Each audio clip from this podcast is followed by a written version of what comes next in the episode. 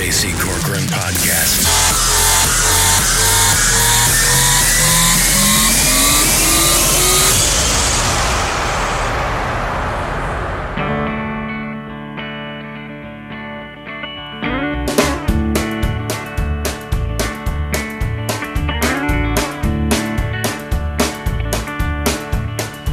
I was in love with a girl on marijuana. She said if I'm not stoned, I don't wanna. But she got so paranoid, her place I would avoid. I was in love with a girl on marijuana.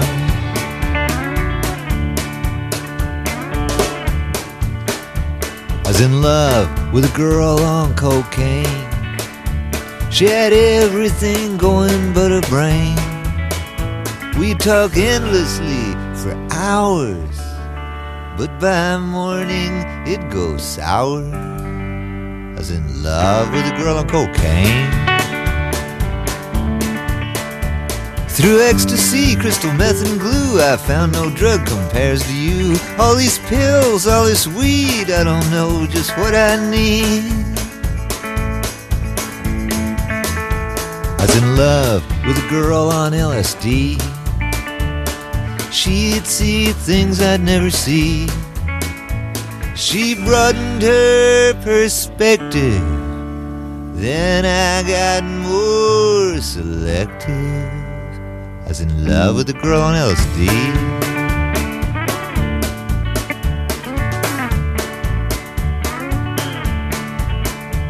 Through ecstasy, crystal meth and glue, I found no drug compares to you. All these pills, all this weed, I don't know what I need. I was in love with a girl who drank beer till bad breath and all, she disappeared. She was blowing up real bad, but when she left I was still sad. I was in love with a girl who drank beer.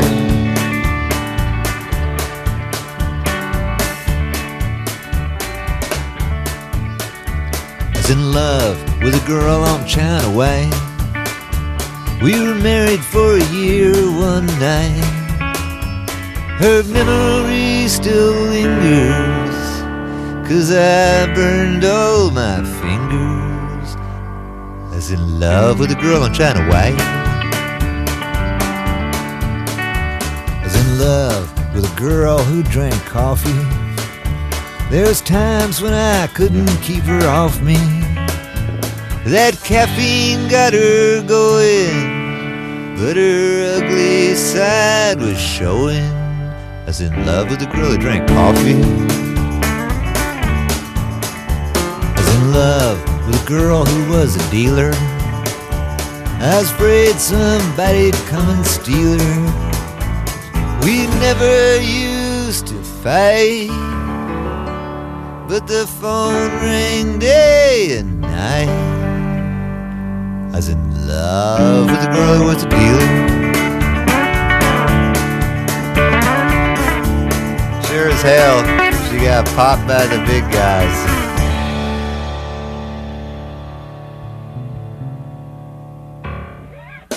No, I'm just getting warmed up. Happy to see you again. Don't be nervous, don't be rocky. You're a teenage guest disc jockey now. And let me begin by wishing you a beautiful look. Did that voice inside you say, I've heard it all before? It's like deja vu all over again. It is Thursday, October 26, 2023. How you doing, kids? You are at jconline.com. I'm going to hit this head on here. We record the podcast on Thursday morning, and then because we don't do one on Friday, the Thursday one runs right on through the weekend. So all I can really tell you right now is at the time of recording the podcast here on Thursday morning, the guy there in Maine is still on the loose. They revised the numbers now. They say 18 dead, 13 injured. They were originally saying it was 50 to 60 injured. And you're like, well, how can they make that much of a mistake? Well, I'm going to just surmise here. I'm going to take a wild guess. If you've ever seen a crime scene where there are just bodies and blood all over the place, I've only seen some black and white pictures of it. I don't think I want to see anymore. But if you've ever seen anything like this, it's really difficult to determine what's what. And depending on what sort of weapon the perpetrator is using and where the victim was hit, you can have body parts. I mean, it really gets to a point of being gruesome beyond levels to which we have ever been exposed. But I'll say this right now, even if you're listening to this podcast on Thursday afternoon, just a couple hours after it's been recorded, I'm going to go out on a limb right now and say that they've already got this guy. And he might not be alive when they get him, but I don't think he's going to be on the lam much longer. So here it is, 11 o'clock Central Time. I bet you they got this guy by 4 or 5 this afternoon. We shall see. And we already know he spent, 2 weeks in some sort of a mental hospital over the summer. And I know a lot of people don't buy into that. It's like, you murder all these people and then you claim insanity. And I understand. And this is why I tip my hat to the members of the National Rifle Association, because overwhelming majority, it's somewhere in the low 80s, of people in the NRA who say there should be more strict background checks, especially when there's an issue of mental capacity. The overwhelming majority of the NRA members all say, yep, got to keep these guns and rifles out of the hands of people who are mentally unstable. It is the politicians who can't seem to figure out some way to make this work, because the very, very extremely active voters, often referred to as a politician's base, those people are the ones who are so married to their weapons, their rifles and their guns. Those are the people the politicians have to worry about. Because if the politicians don't get their base, it's pretty much guaranteed that you lose. So, as is often the case in this country, the people making the most noise are the ones who end up getting their way. I've said this for a long time, many years, that it's going to take one of these mass shootings someday where some politician's granddaughter is mowed down in her grammar school, or some politician's wife is at a restaurant bowling alley in Maine like last night and gets mowed down. Then they'll start a foundation, and then there'll be tearful speeches, and then finally somebody will do something about this. But the only thing that'll happen now is a bunch of people will go on to anti-social media and insist that it's not the gun that kills people, it's the person that kills somebody. And while that is not wrong, it's also not correct. Translated, not a fucking thing is going to change. It was this weekend back in 1974 that I saw Fleetwood Mac for the very first time. It was on the campus of Northern Illinois University. I want to say it was either Penguin or Mystery to Me. I forget which album had just come out. And they were touring nationally, and this was almost 2 years before Lindsay Buckingham and Stevie Nicks joined the band. One of the reasons I mentioned this, I've been talking about it for a while. On Wednesday of next week, my 14-year-old and I will be in Savannah, Georgia to see the Stevie Nicks show. But even in 1974, I remember thinking to myself, these guys are good. And I had been playing some of their stuff on the college radio station where I was working while I was in school. So I was familiar with their work anyhow. But 1974, that was only about, 5 or 6 years removed from the time that Fleetwood Mac was still a blues band in the late 60s. But Stevie Nicks is in her mid-70s now, but everything I've heard is that the show is awesome. So we're looking forward to it. I got married this weekend back in 2007. From time to time down through the years, I have posted pictures of women that I dated. There's nothing buried in any of that, by the way. It's just old pictures. It's like an old picture of me with a celebrity or something. But it's like, oh, look at this funny picture of this girl that I used to date. Let me tell you the story behind all this. And I'll put the picture up. And sometimes people will say, well, what does your wife think of all this? It's like, look, I'm a pack rat. I've got thousands of photographs.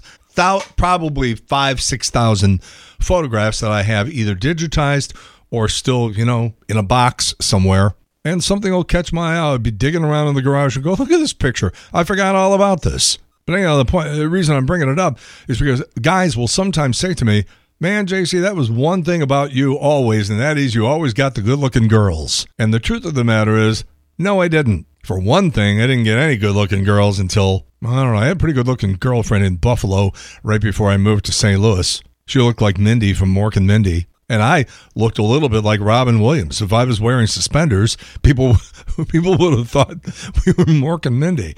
And I'm telling you, you think I'm kidding? I'm not. I put the picture up years ago, and people were like, she looks like the girl from Mork and Mindy. But then things started to really pick up for me when I got to St. Louis. And I'll tell you what the secret is. Because there was another girl, and I remember this because we had just played a KC softball game down at Johnny Mac's in Valley Park, and we all went out afterwards to some bar on Manchester. It's not there anymore, but it was some place like a Hot Shots or something. We were all wearing our softball outfits and our jerseys and everything, and there was a woman standing with another girl, sort of at the bar, and I could see they were watching us, and I caught her looking out of the corner of her eye. When a woman is looking at you out of the corner of her eye, that's usually something good.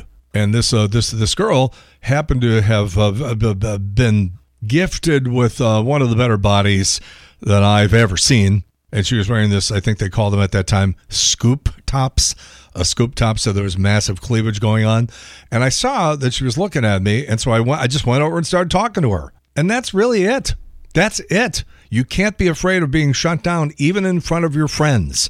You got to be okay with the idea of, I'm going to shoot my shot here, and if she ain't interested and I get shut down, the guys are going to laugh and you're going to get teased about it for a while. Or it's the other way around, and she just drops like a bag of potatoes for you. I walked over to her. We talked for just a couple of minutes. It was getting late. I had to go, and so I just took my business card out of my wallet, and I did something that, you know, back in 1985, you could do. I would never do this today because things have just changed. But I took the business card and I just stuffed it right into her cleavage. I said, if you call this number, or if you, we didn't have email back then. So if you call this number, I'll know where to get a hold of you and we can go from there. And it took about a week or so, and she called, and that was that.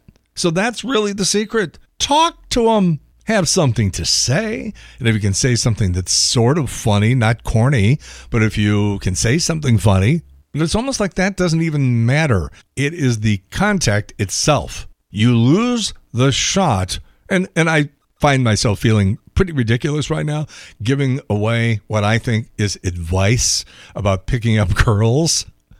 Because I never really thought I was any good at it. I just got lucky a couple of times, enough times for it to become legend. But as I said, the whole key is to talk.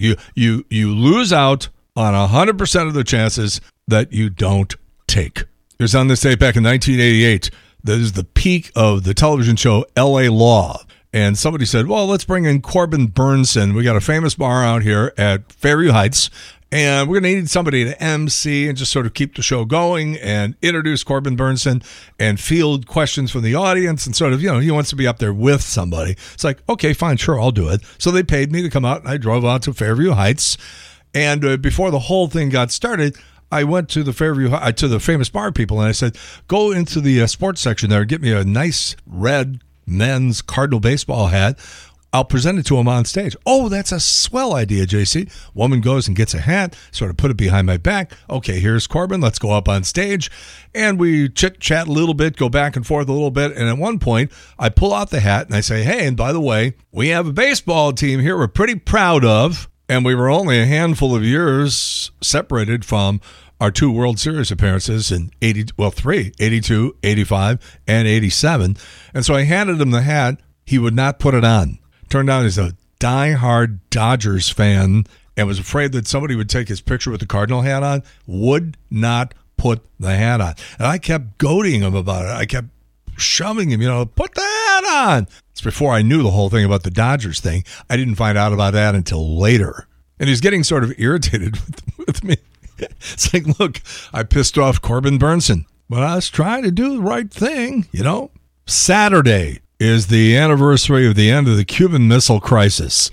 I've talked about this before. I have a borderline unhealthy obsession with those 13 days back in October of 1962.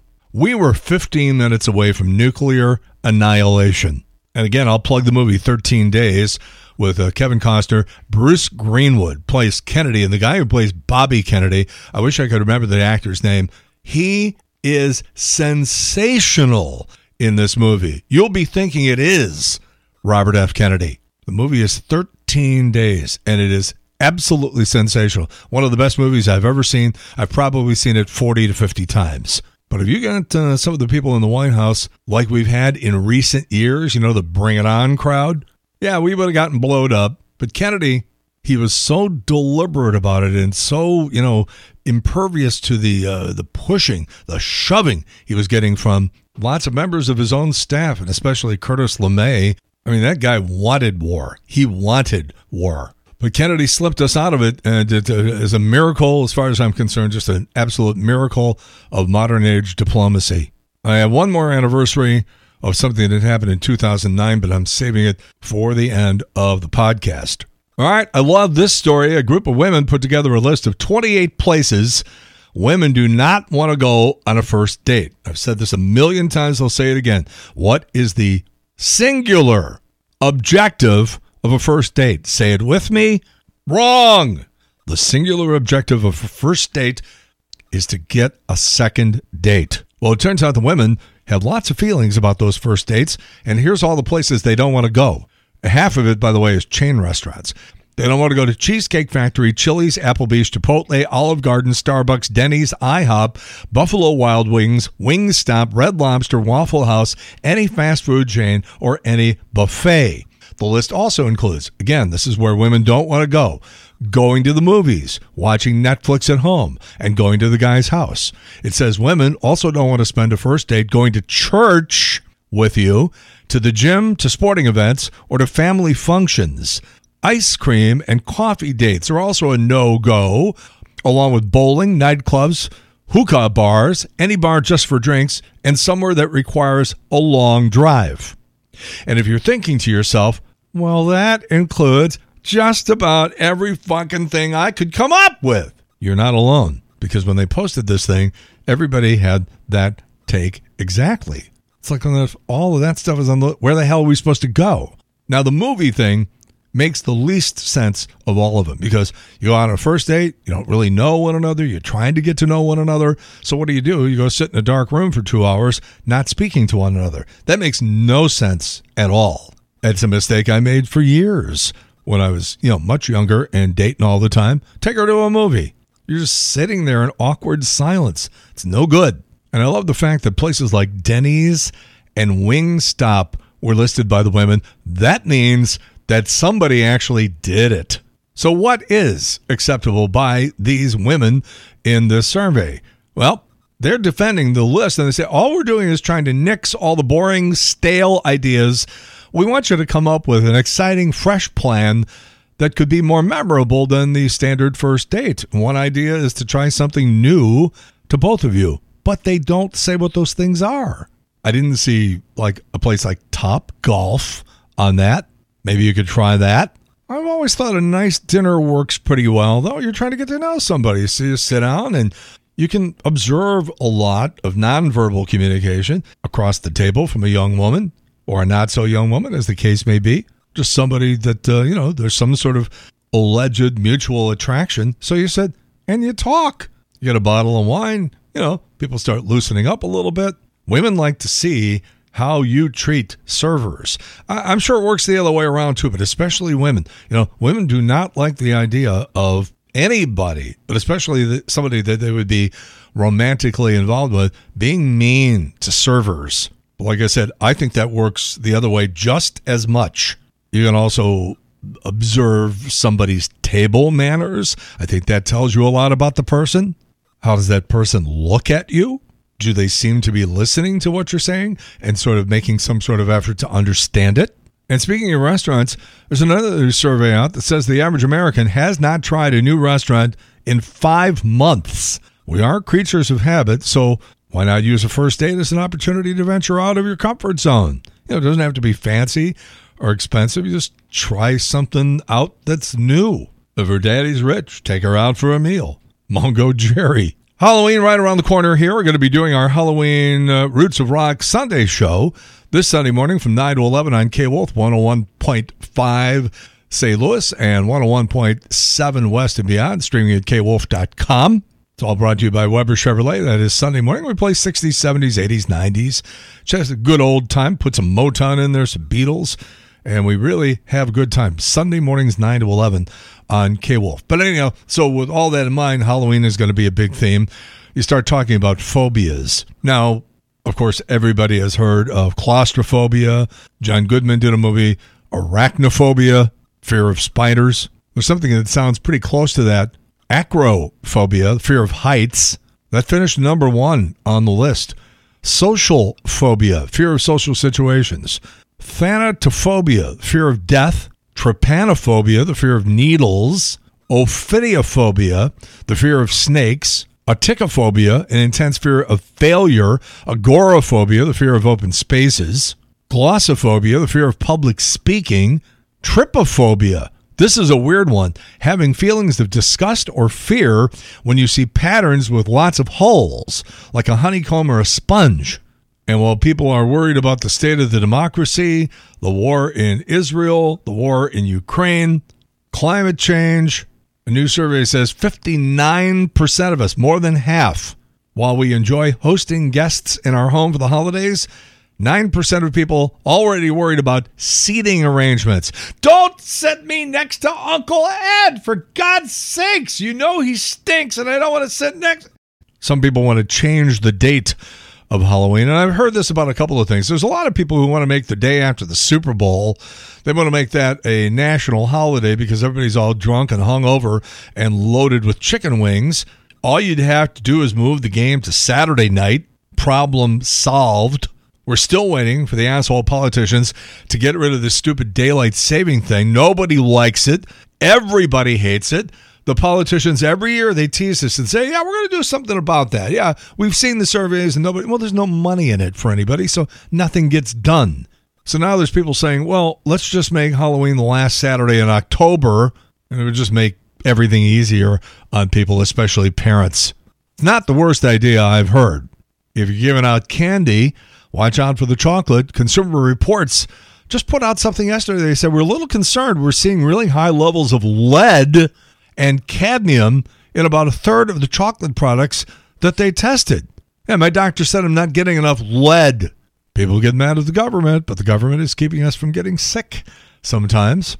Every once in a while, the goons at Facebook, in their inimitable wisdom, will come along with one of those things, you violated community standards. I'm like, yeah, okay, so you're out there in California, and how many times have you been to St. Louis? Oh, I've never been to St. Louis. Oh, see, because I've been working in St. Louis for almost 40 years, and I would say that my assessment of what community standards are, well, I would just think that I'd be more familiar with them than you would.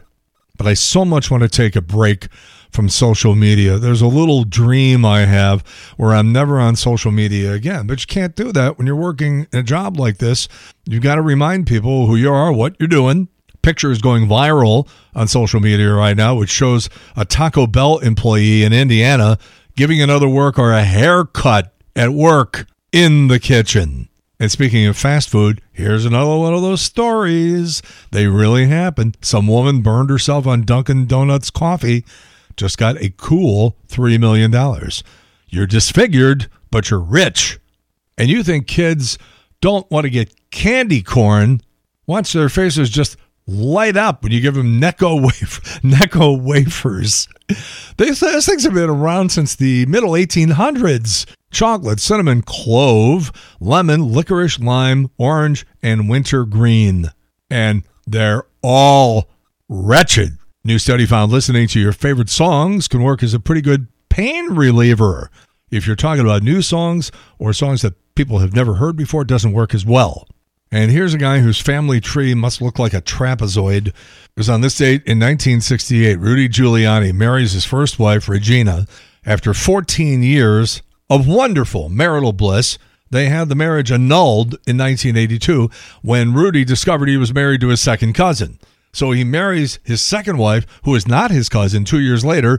Then he cheats on her with the mistress, whom he eventually made wife number 3. Rudy, your family tree is a pentagram. And officials in the government say 40% of the state of West Virginia, 40% of the state of West Virginia is obese. West Virginia residents responded, wow, that's more than half. Great schools All right. I said there was one more anniversary that I wanted to recognize, and it took place on this date back in 2009. Again, you were lied to by radio station managers, and the TV stations and the newspapers, all they do is they just take whatever the managers tell them, and then they print it or they report it. So if the radio station representative is lying, well, that just gets picked up, and then that becomes reality. And so to this date, people think that on this day back in 2009 that I was fired from K-Hits, and I wasn't. In fact, they still had to pay me a tremendous amount of money, which I know seems counterintuitive because the reason they were making all the cuts is because, you know, the economy was sort of messed up back then. They were losing money.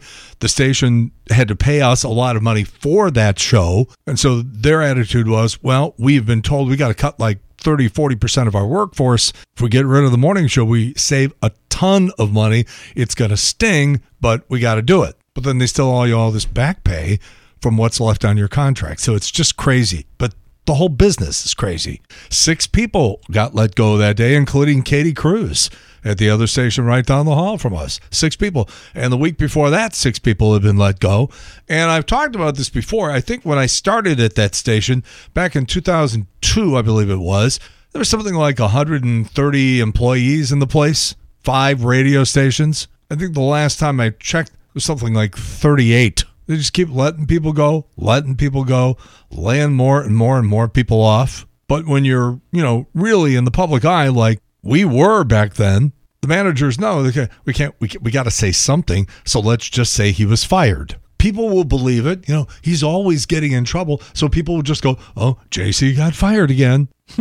No, I wasn't. Now, is the result essentially the same? Oh, sure. But I didn't do anything wrong and I wasn't fired. And again, evidenced by the fact that we were able to put a lot of money in the bank during that period of time for about a year and a half after they pulled the plug on the show. So because this is our last podcast of the week and because this is the anniversary of the showgram on K-Hits ending 14 years ago today, I thought I would play this for you. Now, what happens is when you are looking for a radio job, you put together what's called an audition tape. And initially what you do is you pretty much flood the nation with little 3 to 4 minute tapes of your show. And they just go bang it, a bang it, a bang it, just clip, clip, clip, clip, clip, right one right after another. And you send those out to as many radio stations as you can find that might possibly be interested in your services. And then if they call back and they go, hey, we listened to your tape, it's really good. Can you send us more? Well, then that's when you send them a longer version of what you do. So that's what I'm going to do for you right now. I'm going to play you the tape, the sort of second, little bit longer. It's not like 45 minutes or anything. It's only a couple of minutes. But it's the tape of the morning showgram on K-Hits that we were doing back as late as 2009 when the station pulled the plug on the show. In the words of Otis Day and the Knights, so here 'tis. It's JC's 25th anniversary on K-Hits 96. The governor was fingerprinted for a second time. The Chicago Tribune reports that the quality of the first prints taken last month was not considered good enough. He's that slimy. We took his fingerprint and it slid off. Joe Buck, I don't know that I've ever seen you on Channel 9 before. I'm going to be a recurring character for the next 3 years on Barney. Oh, again, it's our old friend Joe. Channel 4 sent Lisa Monzo, a very nice woman, reporter out to the airport today to cover the beginning of shooting of the new George Clooney movie. She actually said, if you know where anybody in the cast is, give us a call at Channel 4 because we would love to know about this. I am now told that George Clooney is at 4th and Pine, about 4 blocks away from the Channel 4 studios. Oh, my God.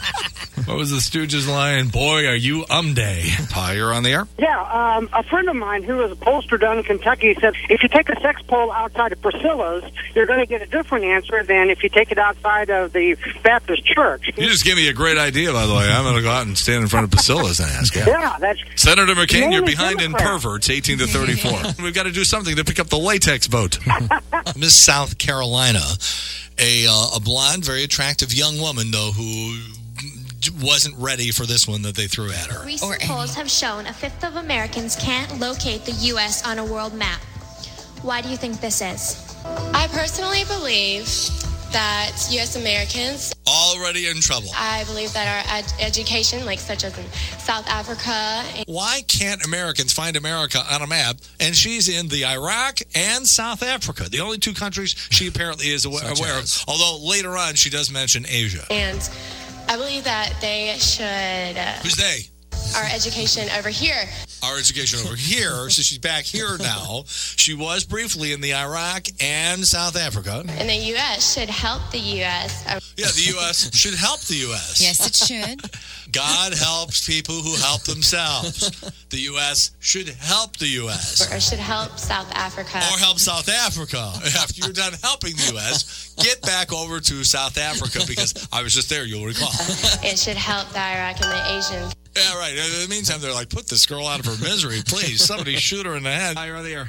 Keep in mind that about 99.9% of those guys working on that highway have got either wrenches or hammers or other very heavy objects that would quite easily become a projectile through a windshield. So what you're suggesting is that the highway workers, if somebody is speeding through their work zone, they should take a hammer or a wrench and throw it through the windshield, thus probably killing not only that person, the passengers, and then after that person is killed, the car is going 80 miles an hour, then veer out of control and probably kill some other people. Damn, wasn't as good as idea as I thought. Dave Mason apparently knew a lot of the right people. George Harrison appeared on this album, as did Stevie Wonder. You're going to hear him sucking on that harmonica from 1973. It's Like You Never Left. This is Dave Mason. The song is The Lonely One. Oh, and speaking of last night's game, one and only J.C. Corcoran from K-Hits. You know, J.C. recently threw out the first pitch. 25 years in St. Louis. 25 years on the radio here. That broke his thumb in batting practice. You know, you can probably hear it on the tape there, but the sexual tension between me and Al Roboski is just, it's off the scale. What's the weather for the weekend gonna be? There was a disturbing image. Huh, Dave? Yeah, yes. What a way to go into the holiday weekend. Chris Matthews. All right, here we go. It's a 3-2 pitch. This guy's been in a slump. Hey, buddy, how about getting a hit before Jesus gets back? Matthews. Wow. All right, now Daryl Hammond doing that same home run call as Ted Koppel. Okay. What's the point in all of this? Bob Seger, thanks for spending a little time with us. He said exactly what you just said. He said, I thought you'd be this big, tough guy from the Motor City. Yeah. And you're like, hey, wait a minute. No, that's Nugent. Yeah, that's right. We tried to have Trista on the air when all this was going on, and they're like, we're just like a hometown radio station here. We thought that maybe she'd want it. No! And then I turned on the TV on The Bachelor show, and there she is in a shower rubbing her snatch against a complete stranger. It's like, here, I'll tell you what, I'll put on a bikini with my big plastic fake boobs, and let's put a camera in there, and then let's turn the water on, and then we'll make out in the shower, and I'll just rub all over you, and we'll get my skin nice and glistening, and we'll watch that water just roll down my cleavage, and hey, can we have a phone conversation with... Respect her privacy! She's a private person. What's wrong with you? Sorry. Well, the man has a point. Ladies and gentlemen, returning to the scene of the crime. When I say crime, I say radio. The former co-host of the Stevens and Gridnick radio program on KC95, the one and only Joy Gridnick! Hey! Hey! Having not been in the restaurant industry, I didn't really realize that you have to... pay taxes. Oh, my goodness. My cheeks are going to hurt after this. That's what she said. Dennis Weaver from McLeod. His home is made of hundreds of recycled tires stuffed with dirt. I guess if you were a guest, you'd have to stay in his spare bedroom. The guy has a really inflated opinion of himself. Hi, you're on the air. I'm from San Francisco, and this was the heaviest one I've ever felt. At about 4:30 this morning, our bird just went nuts in its cage. I couldn't figure out what was going on. But, now, do you put one of those shades over the bird cage at night? What, do you think that's going to stop an earthquake? Well, Americans are driving less to cope with the increasing cost of food and gas. And when I am driving, I'm trying to coast more. It's worked in your career so far. And in their infinite wisdom, 14 years ago today, they pulled the plug on that show. Still remarkable to me and to lots of you. They couldn't figure out a way to make money off that show. Incredible. All right, I'm done. We do a fresh podcast for you every Monday through Thursday at 11 o'clock here at jconline.com. Spread the word if you can. We'll be back on radio tomorrow morning at 101.5 St. Louis and still 101.7 West and beyond. We stream at kwolf.com. Spread the word. Like I said, word of mouth advertising is the best. So if you have friends, family members, coworkers, whatever it is, and you think, hey, this person might enjoy this, tell them about the radio show, tell them about the podcast here at jconline.com. Have a great weekend, everybody. In the meantime, we've beaten this one to death. Have a good one. See you later. Bye. The J.C. Corcoran Podcast.